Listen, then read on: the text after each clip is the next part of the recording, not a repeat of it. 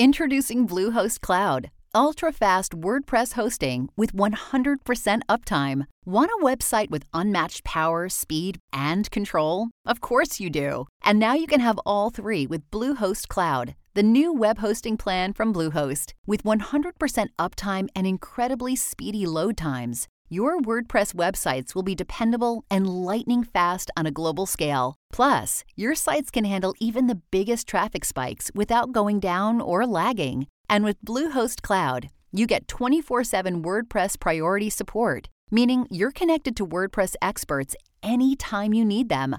Not to mention, you automatically get daily backups and world class security.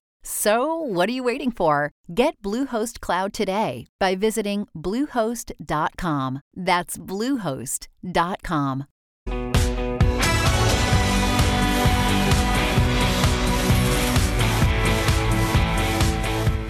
Hey, everybody, and welcome to Banfield. I'm Brian Entin in for Ashleigh tonight. She's still feeling a little under the weather, uh, so I'm filling in for her tonight. Uh, I'm actually at CrimeCon right now. If you met me today at CrimeCon, which is the big true crime conference, 6,000 uh, true crime fans all in one place. It's in Orlando. It's not an optical illusion. I threw my suit on, I put the tie on, I ran out to a mobile studio uh, to fill in for Ashleigh until she feels better, and here we go. It is Friday night. It's a busy Friday night. We continue to follow uh, the brutal murder of a cyclist in Las Vegas, all caught on video. Two teenage boys laughing as they run down a retired police chief out for his morning ride. Well, tonight, both of those teens are behind bars. They are set to be tried as adults. But how did we get here? What made those kids do that? Tonight, we have new details on the suspects' childhoods one of their moms, in fact, says she is still waiting for the truth. We're going to have all the new information on that. We've got a live report. Uh, then, new information about the Soldiers of Christ. You remember we talked about them earlier this week, the group that was allegedly behind the torture and murder of a woman in Georgia. Were they actually a religious death cult? Or an organized crime operation. An expert will join me live tonight, going to explain the difference and how to actually save someone who was under the control of either one of those kinds of cults. Plus, the return of Cousin Eddie. He never really went away. He's been in and out of court and in and out of jail in connection with the schemes of Alex Murdaugh. Murdaugh, of course, was in the news this week uh, with a bombshell admission in federal court. Cousin Eddie wants to clear the air, he says, about that scheme to shoot Alex in the head and the real reason Alex wanted him to do it. It is a wild story. Uh, and tonight we'll tell you who exactly Cousin Eddie is. If you haven't been following, we're going to fill you in uh, and where exactly he fits in uh, with the Murdaugh drama. But we begin tonight, uh, of course, in Las Vegas. We've been covering it all night. We're one of the only uh, networks staying on top of it. Developments in the despicable hit and run uh, crash. Last night we learned it was 18 year old Jesus Ayala and 16 year old Yazimir Keys who brutally ran down bicyclist Andy Probst in Las Vegas, a retired police chief from California, on the morning of August 14th. We all witnessed the crime in the shocking viral video that made its rounds uh, at their high school. The two of them, 16 and 17 years old, they intentionally run over and kill a man on a bicycle. It is disgusting. A shocking crime for its brutality and violence, shocking for the callousness of the person who recorded it, and of course, shocking for the family uh, who lost a husband and a father. And now, of course, we know uh, those two punks have to face the consequences as adults. They're not going to be in juvie court anymore. They're going to big boy court, adult court. The video, uh, likely the biggest piece of evidence, uh, gets harder to watch every single time. But to fully understand the absolutely disregard for human life and to hear the laughter as the two commit an unforgivable crime, you, you just have to see it to understand it. Tonight, though, uh, we're not going to show you the whole thing. We showed it to you a couple of times. It was important to see it. Uh, to understand why this was so serious. But tonight we're going to stop it before the victim is actually struck because I think everyone has seen the video enough by now. Uh, but take a look. All right, go. It.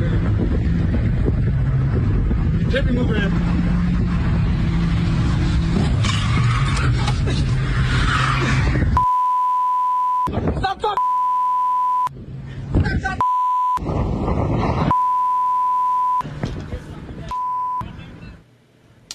So again, if you've been watching this video um, and this show, you, you've seen the full video by now. Uh, we've shown it to you the last couple of nights. It's so disturbing. Again, not going to show it to you at night uh, because, frankly, um, it's just uh, we've seen it enough. It's disturbing enough. But basically, what happens is the teens laughed, joked uh, about hitting uh, and killing this man. So, so how exactly did we get here? Every day we're learning more about the accused. Again, 16 and 17 years old.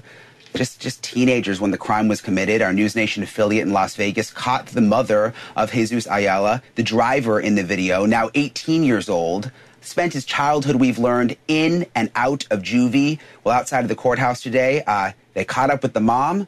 Here's what she had to say. I don't know what happened to my son. I don't know. I'm sorry. So she has also said she hopes God forgives him. The mother of Yazimir Keys, however, uh, she told our affiliate she is still waiting for the truth, that Yazimir's story will be told. What exactly that means, I mean, it's on video. We don't know. Uh, but now we know that Yazimir's story uh, is a sad one. Obviously, he's facing murder charges as an adult at just 16 years old. But the same mother who was waiting for the truth, get this, was also charged with abusing him and abusing his siblings. And we said this at the beginning of the week. This wasn't going to have just happened in a vacuum. Well, now the details are coming out and they're proving that. At the young age of eight, he was already in the welfare system. His mother charged with five counts of child abuse after cops found her kids, five of them ages two to nine, all alone at home with no food. At least one knife on the kitchen counter, and generally a house in very, very poor condition. So that's how all of this began. It's all starting to make sense now. And we were questioning earlier this week do you blame the parents? Well, here we go. I want to bring in Vanessa Murphy. She's an investigative reporter with our Las Vegas affiliate, KLAS. She's been all over the story, breaking new exclusive information every single day. We're lucky to have her again tonight. Um, Vanessa, tell me the new information that you have been able to obtain today on the arrest of Yazimir Keys. Um, what did you learn? What's new tonight? We learned more about how police eventually caught up to him and captured him. Now, you may remember Jesus Ayala was taken into custody the day of that alleged crime spree. Police knew there was a passenger involved, but they had to identify him. Then Keys, Jamir Keys, was taken into custody this past Tuesday. So what we learned is this video was circulating among some Las Vegas teens, some students. One student decided to tell a school resource officer at the school. So that resource officer reaches out to police. So again, one student made a difference here by telling an adult about this frightening video. Then police do their investigation, they eventually find some sort of uh, Instagram chat between a group. Uh, Keys, someone says, you know, acknowledges the video. Keys says, delete it. Then fast forward to September 14th. Keys, not yet in custody, is in a fight, according to our sources. There's video recorded of that fight. Police notice sneakers, which they say match the sneakers in the video we've all seen. So you're saying, Vanessa, that not only did they commit this awful, awful crime, but they wanted to delete the video to try to cover it up? Is, is that what you're learning? According to our sources, yes, Keys wanted that video to be deleted. Look, he would know he's going to be in trouble, right? Um, I believe mm. the word snitch was used. He was concerned about that, but he did want that video deleted. At that point, it was too late. It's interesting, Vanessa. When we first started covering the story at the beginning of the week, it was almost like we were talking as if as if these were just kids.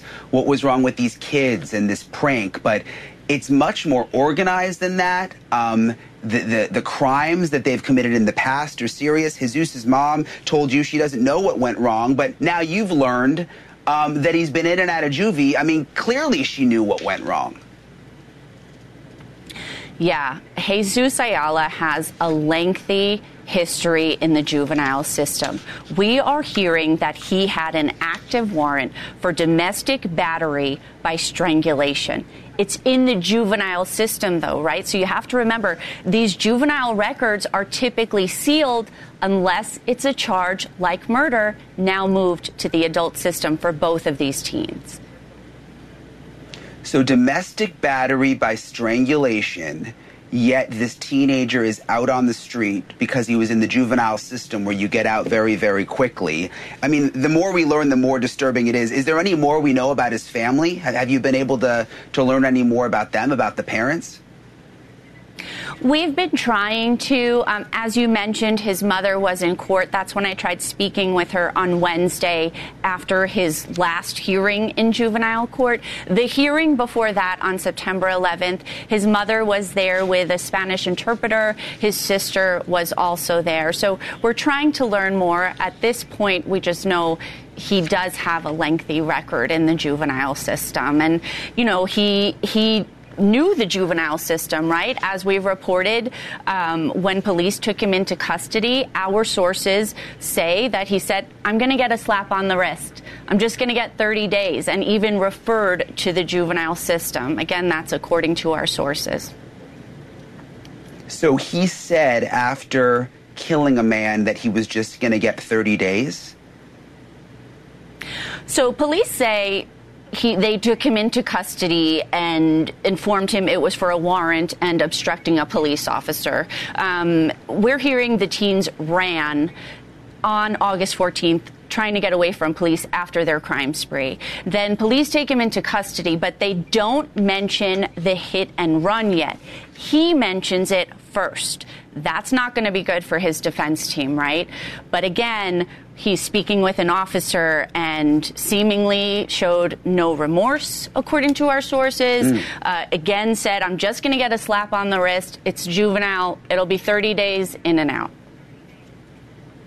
unbelievable, Vanessa. Uh, you have been digging all of this up since the beginning when the records were sealed. I mean, when, when they were first in juvenile court, we couldn't see anything, but you still managed to, to get a lot of info. Uh, thank you so much for the update tonight. We'll check back in with you next week uh, and see what else you uncover. I want to bring in now Caitlin Becker, senior reporter for DailyMail.com, and Dr. Judith Joseph, uh, a board certified psychiatrist and researcher who treats both adults uh, and children to, to really just help us understand this all. First of all, I want to start with you, Caitlin. Caitlin, um, the attack on Andy Probst, it was not the first of the day. And this is where I think this all goes to the next level where if your blood isn't already boiling over this whole situation and these teenagers and why they were even out of jail, we're now learning that they are tied to three other hit and runs. Explain this to us, Caitlin.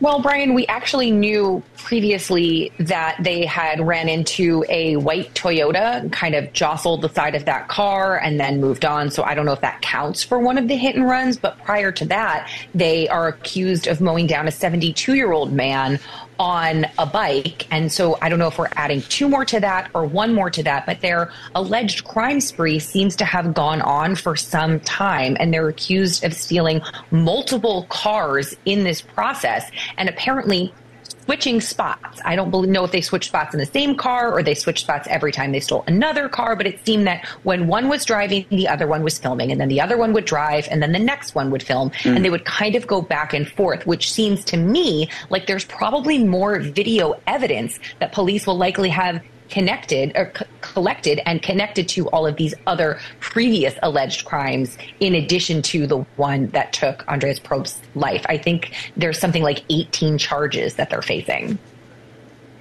Let's hope that they can get the video because you heard Vanessa, her sources were saying that one of the teens was telling everybody to delete the videos uh, which which is just awful. Um, Caitlin, what have you noticed uh, about these cars, these stolen cars that they were in? Is there anything interesting about the cars? There is. I'm actually trying to hear back from Metro PD in Las Vegas to get this confirmed. But the first thing I noticed about the Hyundai that hit Andreas Probst right here is that it was a 2016 Hyundai. And then we found out that one of the other cars they're accused to Uh, they're accused of having stolen is a Kia Soul. Now, Hyundai and Kia are owned by the same parent company, and models of those cars between 2015 and 2019 are easy to steal. And we know this because the, the companies actually settled a $200 million settlement about this anti theft.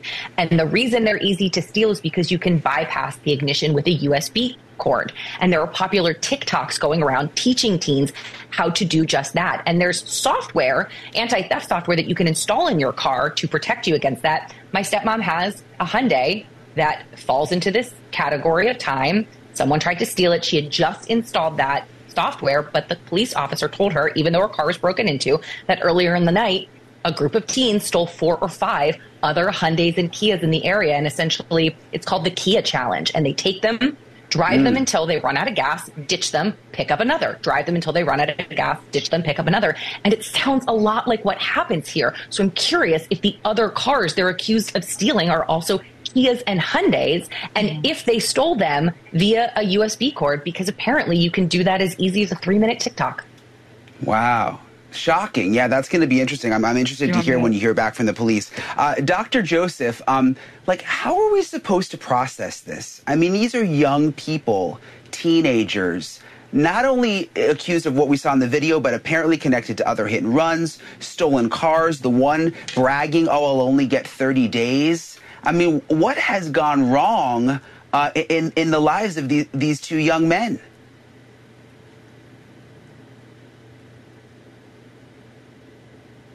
Dr. Joseph, can you hear me? Oh, I'm sorry. I lost that feed. I didn't hear that. Um, so oh, no problem, Dr. Has, Joseph. Let, let, me ask, you, did you hear my question, though? No, there was another voice talking over you.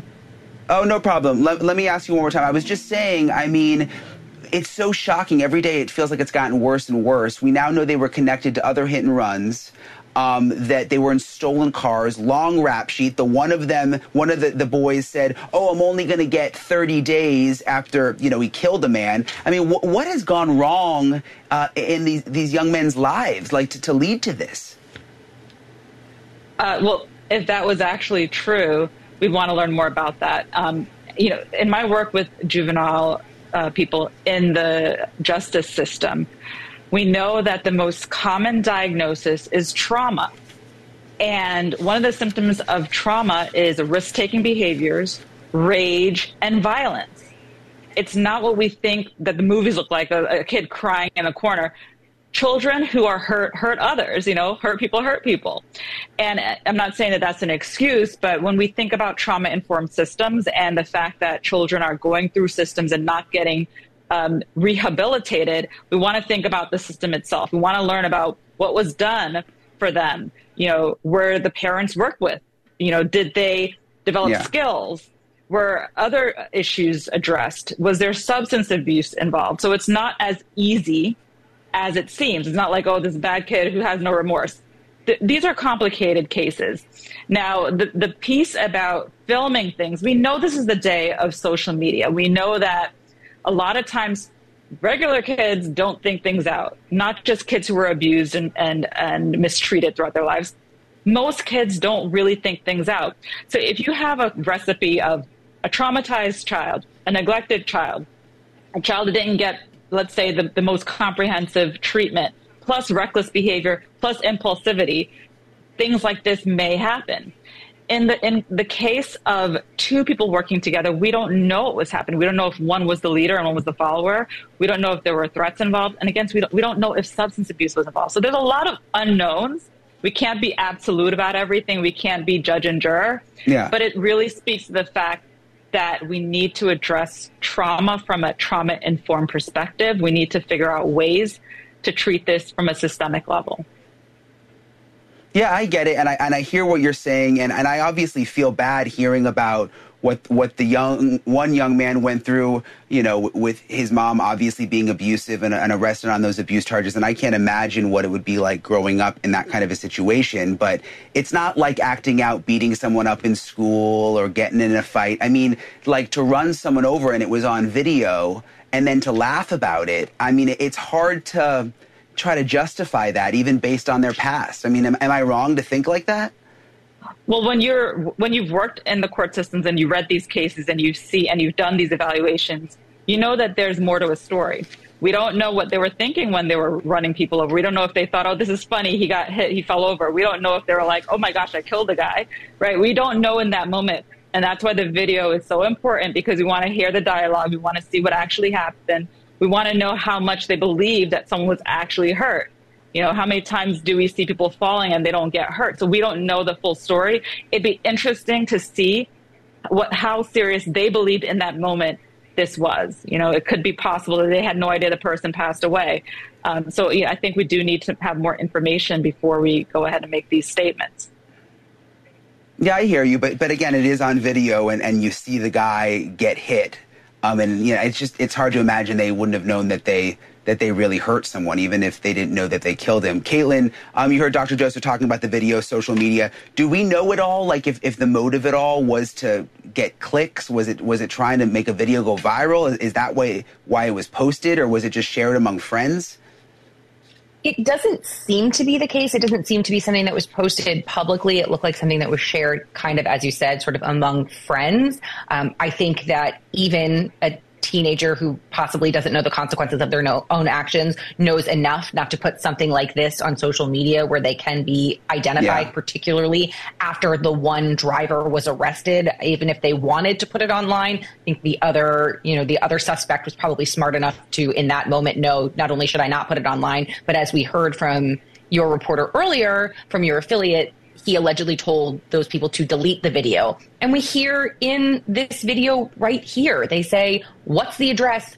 We got to get out of here. It's very clear in that moment they knew they had done something seriously wrong. So maybe they didn't know that they had really harmed the 72 year old earlier, or maybe they didn't know that the person in the car was harmed, because by all accounts, they really weren't, according to law enforcement. But when you see the effect of that crash when you see that man's body go into the mm. glass of the front windshield and then roll on the back it's obvious that something was terribly wrong and i don't know for a fact if these two had active driver's licenses but i do know that if you get a driver's license you have to understand the rules of the road and you know that if you hit a human being with your car they could likely die yeah. i mean that's this is this is this is basic stuff and i think too doctor's point earlier, I understand and I am compassionate to all of these things, but I'm sure you would probably agree with me that this systemic problem needs to be stopped when, these, when that poor child was left at eight years old, when he was taken into the system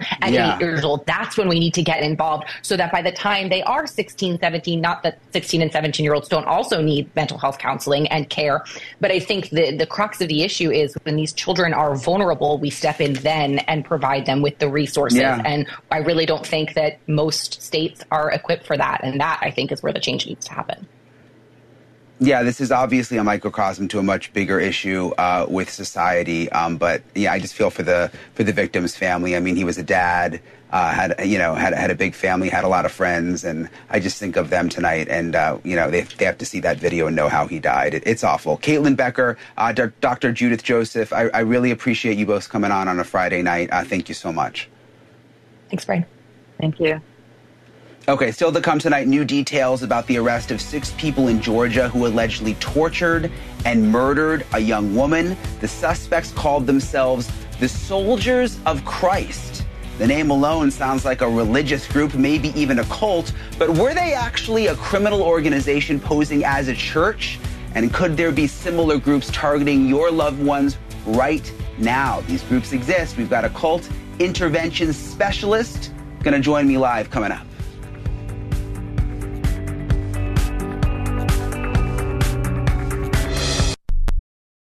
This episode is brought to you by Visit Williamsburg. In Williamsburg, Virginia, there's never too much of a good thing. Whether you're a foodie, a golfer, a history buff, a shopaholic, an outdoor enthusiast, or a thrill seeker, you'll find what you came for here and more. So ask yourself, what is it you want? Discover Williamsburg and plan your trip at visitwilliamsburg.com. Okay, so now that we know who the soldiers of Christ are, it is time to ask what they are. A half dozen members uh, of the group were arrested about a week ago for allegedly torturing and killing a woman in her 20s. uh, and 30s. The victim's emaciated and burned body was found in the trunk of a car in a suburb of Atlanta. Police say the woman left her home in South Korea to join what she thought was a religious organization, but allegedly ended up imprisoned in the group's basement. You see pictures of the basement there. At first, uh, because of the name Soldiers of Christ, it seemed like the group was a religious group, maybe even a cult. But police uh, have said they're treating it more actually like a street gang, which is interesting. Now, is there a difference between a cult and a gang? Can a group actually end up being mo- uh, both of them? And could there be more groups like the Soldiers of Christ out there? I'm joined now uh, by Ashlyn Hilliard. She is a cult intervention specialist who helps families and uh, loved ones uh, who have loved ones in cults and other high control groups. Her organization is called People uh, Leave Cults. you're doing really amazing work, Ashlyn, because we know this is this this is an issue all over the country and the world. But but I got to ask you, have have you been able to find anything out about the soldiers of Christ? We did the story earlier this week. It was very very hard to track down what this group was, whether it was a, a cult. Now they're calling it a street gang. What do we know about them? Yeah, happy to be on and thank you for your questions. Um, so, it is possible that the soldiers of Christ may actually fit into both of these categories for different reasons. I find that these categories often have a lot of overlap uh, between cults and gang. And what exists between both cults and gangs is the use of coercive control. So, coercive control is an act or a pattern of acts of assault, threats, humiliation and intimidation or other abuse that is used to harm, punish, or frighten victims. So, coercive control may be inflicted through interpersonal relationships in the group or directly from the group leader. It may be enacted in the form of physical, emotional, or spiritual abuse. Um, author Lisa Fontes describes coercive control as invisible chains. The use of power and control leaves individuals mm. in destructive group settings dependent on the group for fear of punishment, um, or they fear the removal of everything that the group originally promised to them. So they that they worked so hard to achieve, really. So when I think about the matching clothing and the boots, um, I remember the female officer mentioned that on an earlier segment um, this further yep. symbolizes group cohesion. The removal of individuality is often something that is seen in not only cults but gangs as well. And so, while there are similarities between cults and gangs due to the common thread of coercive control, the religious name of the group and the fact that the victim and the victim's family thought that it was a religious group makes this group stand out um, in the cult sphere specifically. Um, you're right, when I did some initial research, I was curious because we know about other Korean based groups like the Unification Church, um, Jesus Morning Star, JMS, and Shincheonji. And um, it's not really clear if this group may have been influenced or spun off of any of these other groups yet at this time. Yeah, one of them was actually, I think, a 15 year old. So it's not a very big group. Um, do you think assume that there's more of them out there? Could it just be a very like small gang or cult? That's a great question. So I like to sort of think of cults um, beyond thinking of them as existing merely within the context of a large group it can be helpful to think about how power and control manifest within individual relationships as well.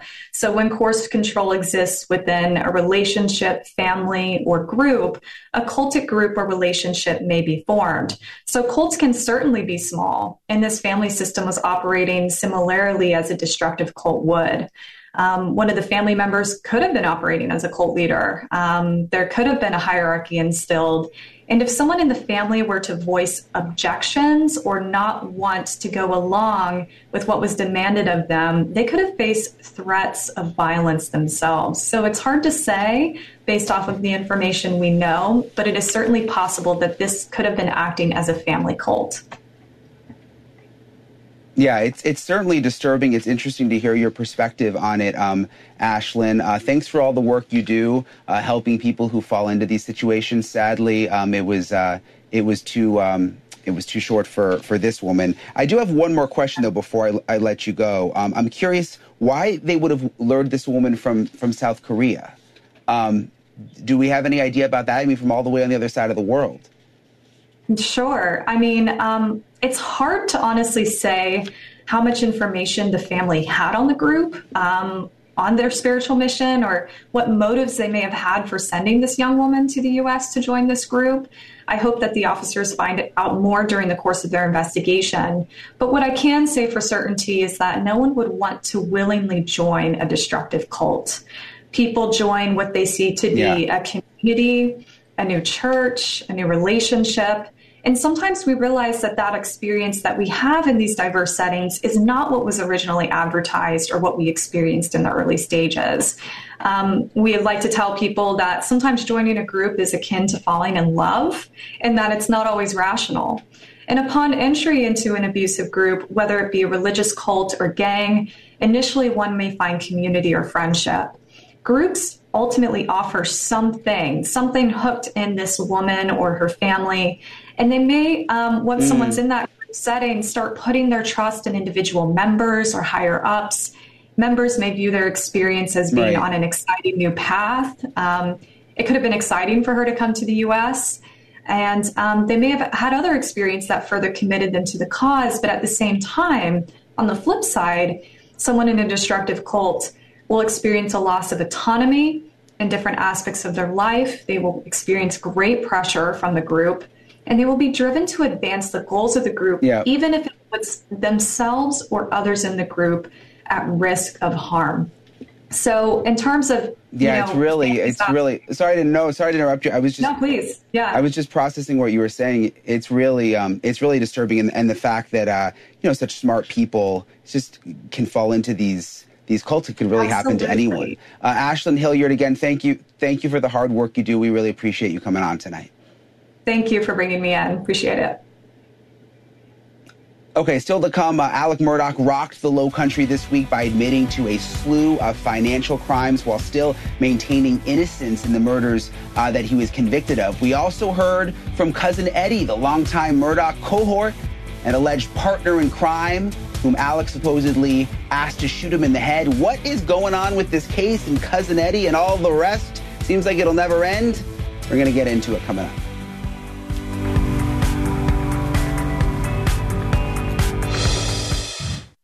Save big money when you start your next project today at Menards. Check out our great selection of garage and utility lighting options in stock, ready to take home today. We carry everything to help you illuminate whatever project you're working on. Shop garage and utility lighting products in store at your nearest Menards. You can also view all of our entire selection of lighting options today on menards.com.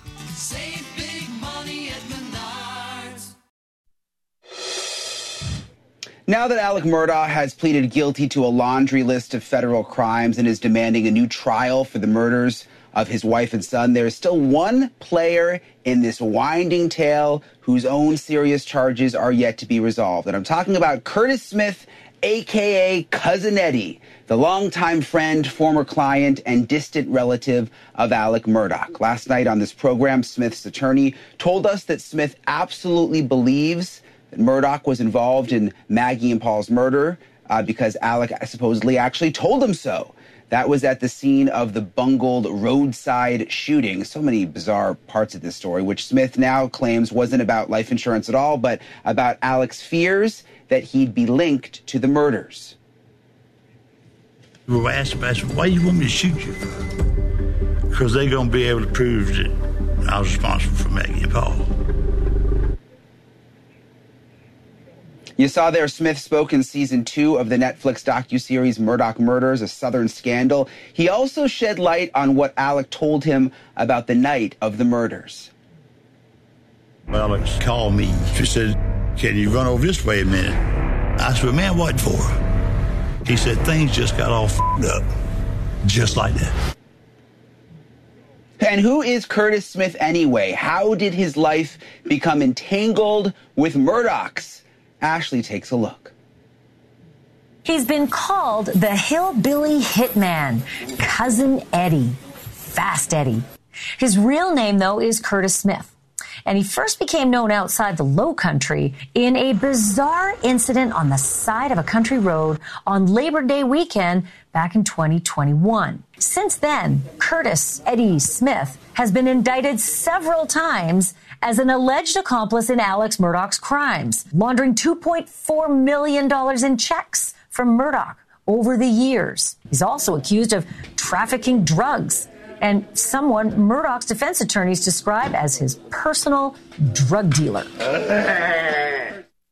But who is Curtis Smith? And what kind of a relationship did he really have with Alex? Court records say the 62 year old was born on Parris Island in Beaufort County. He's the eldest of three brothers and a distant cousin of Alex Murdaugh. Smith worked as a logger and then as a trucker for years before being caught up in the Murdaugh saga. He even co founded a logging business, but in 2007, an on the job back injury left him disabled and then steered him towards using opioids. Despite being accused of laundering millions, Smith lived in a modest home just outside of Walterboro, South Carolina. And bank records show he had less than $60,000 to his name, much of which was from an unrelated fire insurance settlement. Over the last several months, attorneys for both Smith and Murdaugh have appeared on morning shows pushing two very different depictions of just who Curtis Eddie Smith really is. One side paints a picture of a cold blooded henchman, a hitman in a murder for hire scheme. Murdaugh's attorneys say Murdaugh himself asked Smith for a bizarre favor over a year ago.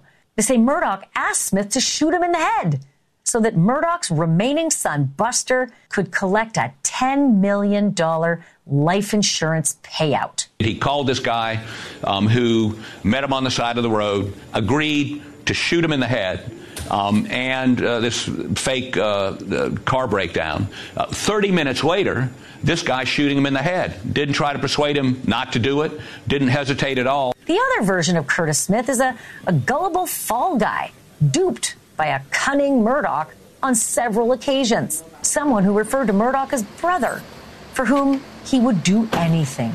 Smith has said in his own interview that he never shot Murdaugh that he actually wrestled the gun away from Murdaugh to stop him from killing himself. Yeah, you got to take care of this. And I said, Well, I can't do it.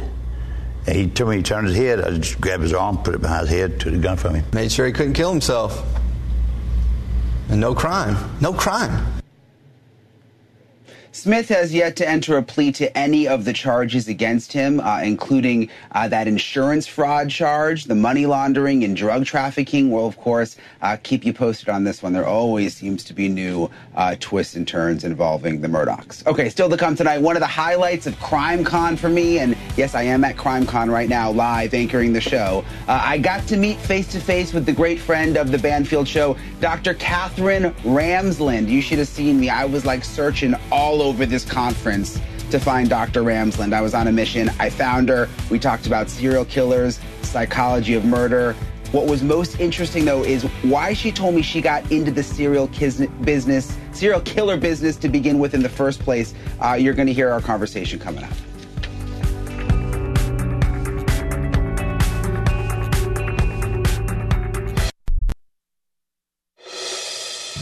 So I was at CrimeCon today. I'm actually technically still here because I'm, I'm, in a mobile studio out in the parking lot. I'm going to run back inside and hang out with everybody when the show's over. I'd never been to CrimeCon before. It sounds kind of weird, CrimeCon, but it's actually like really serious. Uh, a lot of victim advocates come together, uh, crime experts, victims' family members. They come together for this conference every year. I've really learned a lot already. Um, and if you are a fan of this show, Banfield, you've probably seen Dr. Catherine Ramsland on the show before.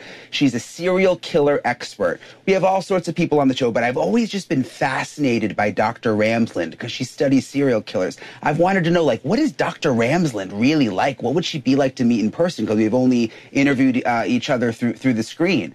Uh, so I was determined to find her. I found out she was at the crime conference today. Like I was literally almost like a stalker, going up and down the halls trying to trying to talk to her. I finally tracked her down. I want you to hear our conversation.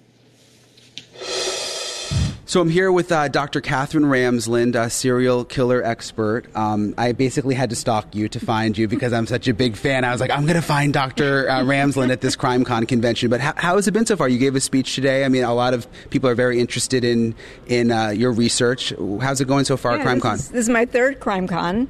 Um, I was on a panel today, and great audience, large audience. They had a lot of good questions, and we were really able to talk about why do we study these people in a way that will help us to prevent future serial killers, and that's probably the most important part of the kind of work we do. So you're always talking about um, other cases, but what I thought was interesting was you opened up today about um, your own personal story of why perhaps you're so interested in all of this, something family related. So I, I was asked the question, how did I get into it? I, I talked about in, during my childhood, there, there was a serial killer in my town. And, but also I have stuff in my background that's that's got violence associated with it. My my father's mother was murdered.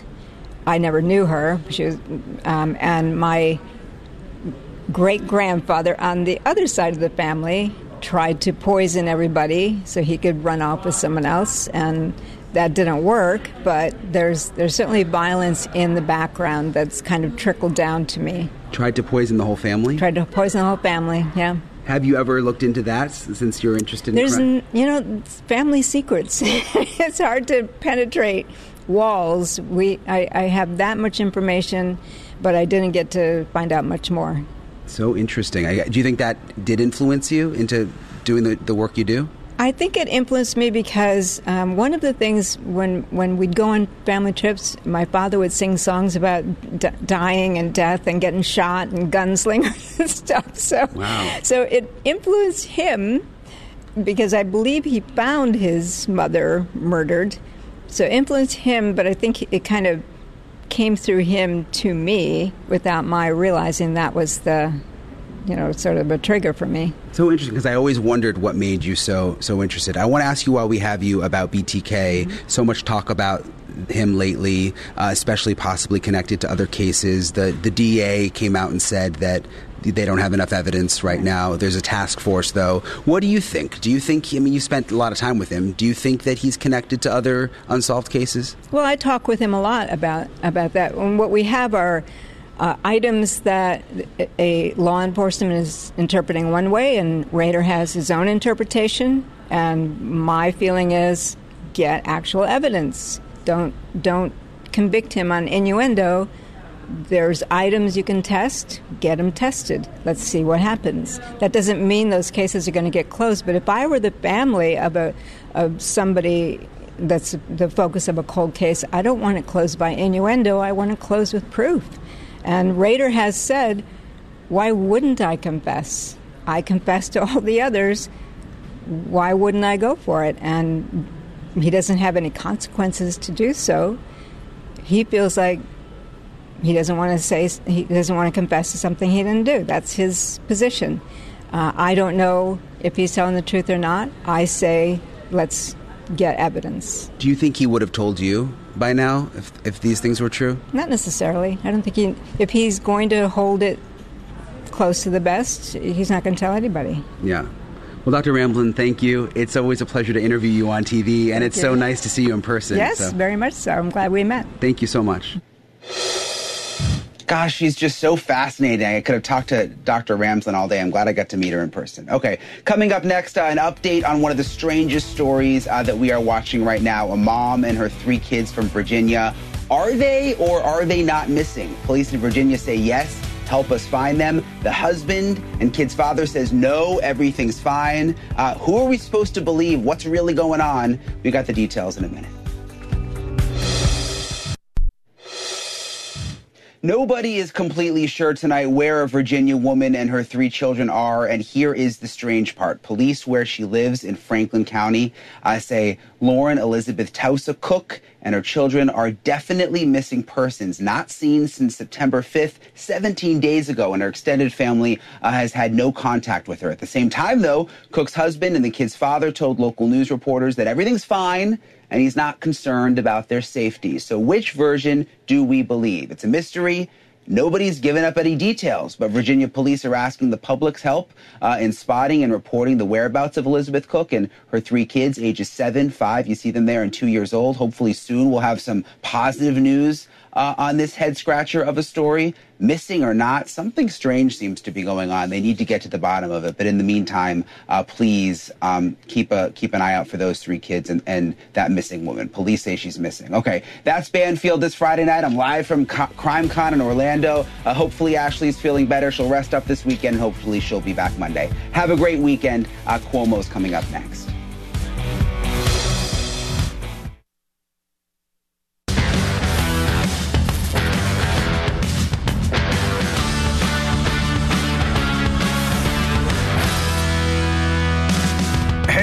Chris Cuomo. I wish I was Brian Entin. It's Friday. We're live, so let's get after it. He's younger, he's smarter, he's better. That hair.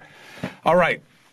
I want to start off a little light so that we can get into what's really heavy here. And again, it's it is a call to decency. This one-year-old kid Without the ones like you, who work tirelessly to keep things running, everything would suddenly stop. Hospitals, factories, schools, and power plants, they all depend on you. No matter the weather, emergency, or time of day, you're the ones who get it done. At Grainger, we're here for you with professional grade industrial supplies. Count on real time product availability and fast delivery. Call clickgrainger.com or just stop by. Grainger for the ones who get it done.